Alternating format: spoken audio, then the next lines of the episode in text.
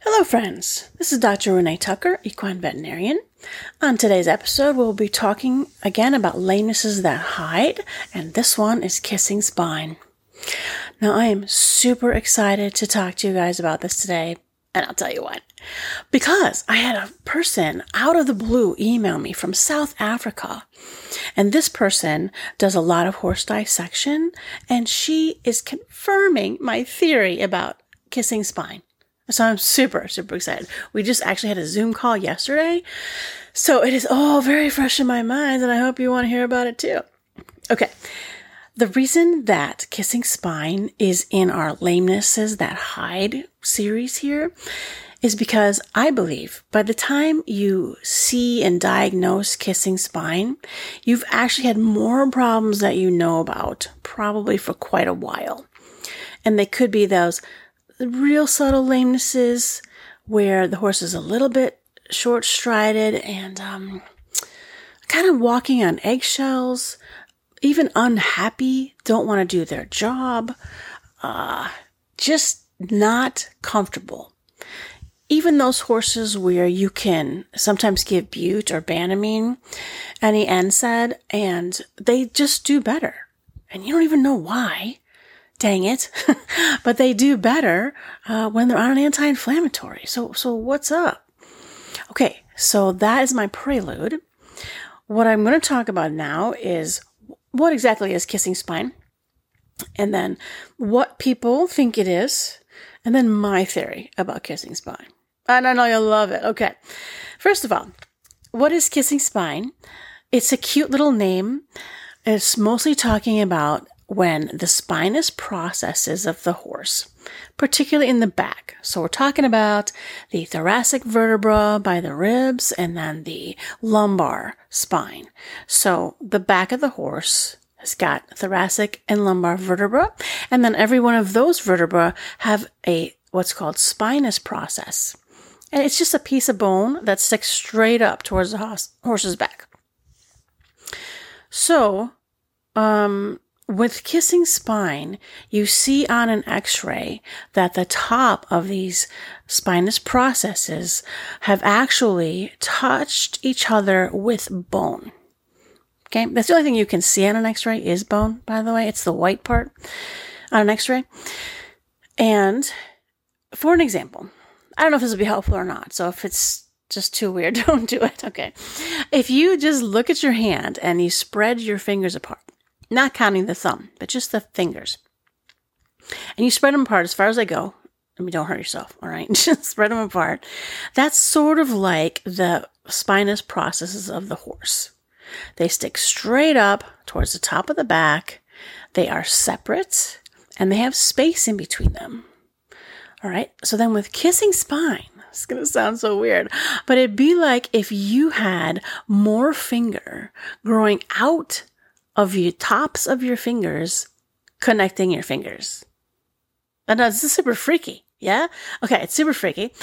And that's really what's sort of happening with kissing spine in the horse. People, the theory goes so far, other people's theories, all right, is that somehow the spinous processes start rubbing together. And because it's an agitation and they're rubbing together, then um, the body makes more bone because of this rubbing together. And they kind of chalk it up to either genetics or a trauma or multiple traumas, possibly saddle fit issues, uh, things like this, maybe misalignments. And you know, maybe all of those could play a minor part, uh, but I really do not think that is the primary problem. Now, once the horse's spinous processes are essentially connected, either at the top most commonly, but it could be connected all the way down the fingers, right? It's just somehow the body's connecting these bones together with bone. It makes more bone to connect them together. Okay, so when they have that, they see it on x ray, and then the treatments to date are either injecting the general area, try to calm down the inflammation or something, and also surgery. So surgery, they go in and they literally cut off that excess bone that has grown in between each of the spinous processes. Okay, now I'm going to tell you my theory. Okay, and it's been confirmed. Okay, not 100%, but it's, it's so right. You're going to love it. Okay, listen.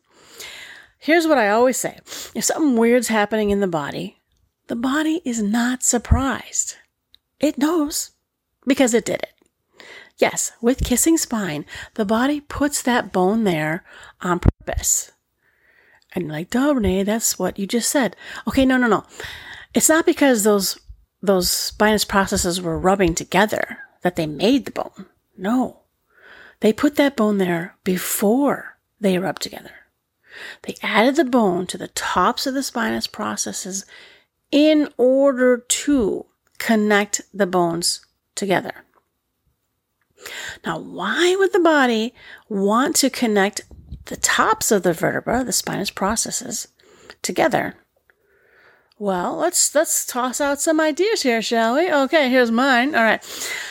If there's a problem, let's say, in the intervertebral discs, let's say those discs just got too squishy. Discs are, are in between every vertebra so that the vertebral bones don't rub together, right? Because that hurts. Anybody who's had a disc problem knows disc problems are bad. They are painful. All right. So if the spinal, if the intervertebral discs are a problem for the horse, they're going to want to build up something. What could it do? Perhaps it could build more bone to keep the intervertebral discs from getting squished let's just play this a little bit along further. If these intervertebral discs are squished, not only is there pain, but those discs could bulge out or rupture. Now, if this type of stuff is going on, then guess what? Dude, the spinal cord is so close to getting impinged or pinched. So then, you know, the horse isn't walking anymore. That's an extreme. But, you know, if you pinch your spinal cord, that is serious stuff. The horse knows this. All right. So their body's like, uh oh, our spinal cord is in danger because our discs aren't working properly. So in this case, what we're going to have to do is make some kind of uh, backup system and they add more bone to the spinous processes, purposefully connect them together like a bridge which strengthens the entire uh, spinal cord area. Okay, so I hope that made sense. Now, you may say, okay, Renee, way to make up that theory. Now, listen, here's some proof I got. First of all, excuse me. Um, only now that we've had a few years, maybe several years, of people doing these surgeries on their horses and that we have really gotten some results coming through. Sometimes the surgery works great, sometimes not. I don't really want to get into the surgery other than mention that people are just starting recently to have follow up x rays after the surgery. I said, well, why didn't they do it before? Because they thought they were done. Everyone thought, well, there's too much bone and they're rubbing together and that's got to hurt, so we'll just cut it off and then we'll be done. So they did that. And now people are starting to re x ray, maybe six months later, maybe a year later. And what are they finding? That they're seeing the bone regrow. So, yes, that's thousands of dollars of surgery and the bone's regrowing. Why? My point is the body is doing it on purpose. It needs it there. All right? Okay. Now you say, well, that's great, but but why? What's going on with the discs that they're getting smushy or or are they being smushed too much? Well, either way and both. I'm certain that was clear. Okay. What I believe is going on is all these horses have liver problems. You're saying, what in the heck does that have to do with the bones? All right, listen. The liver is in charge of so many things. Besides filtering the blood, the liver is in charge of creating the building blocks or like the groceries for ligaments to be built, as well as intervertebral discs. Okay, every single horse I have checked, and we're going into the hundreds, that has kissing spine also has a liver problem. Now, I've been alone in saying this for a long time, haven't heard anybody else mention this. Then that's what I'm talking about. So her name was Helen Davies from South Africa. She does horse dissections and a lot of them to try to help out vets to get them some answers in South Africa. She uh, got a copy of my ebook, which I wrote about this. It's called Reverse the Diagnosis. Um, I'll put a link in there, guys. It's five bucks if you uh, want to look at it. It includes um, kissing spine and then, oh gosh, there's three things in there, and then sacroiliac issues and then um, suspensory issues. All three. Because all three, in my opinion, are symptoms. They're called a diagnosis, but that are not the real problem. Something else is.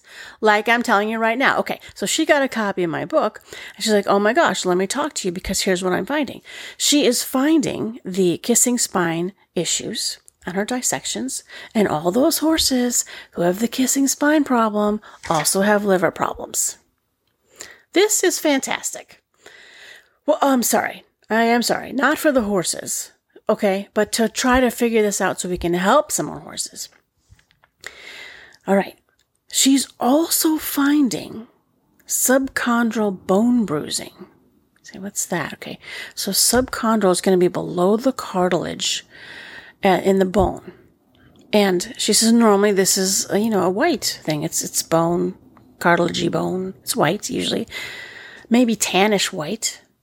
Guys, she's finding subchondral bone that's purple because it's that bruised. Okay, so remember that mysterious horse where they just do better and aren't so off or lame or unwilling to go if they're on buterbanamine? Yeah, subchondral bone bruising. You don't, you can't X-ray that. You can't find that at all before, um, you know, a dissection after they're dead. So she's finding that and she's saying that I find all that subchondral bone bruising and the same horses have liver problems. Okay, so let me summarize this because I realize this might be a little complex. The gist of it is the horse is having liver problems.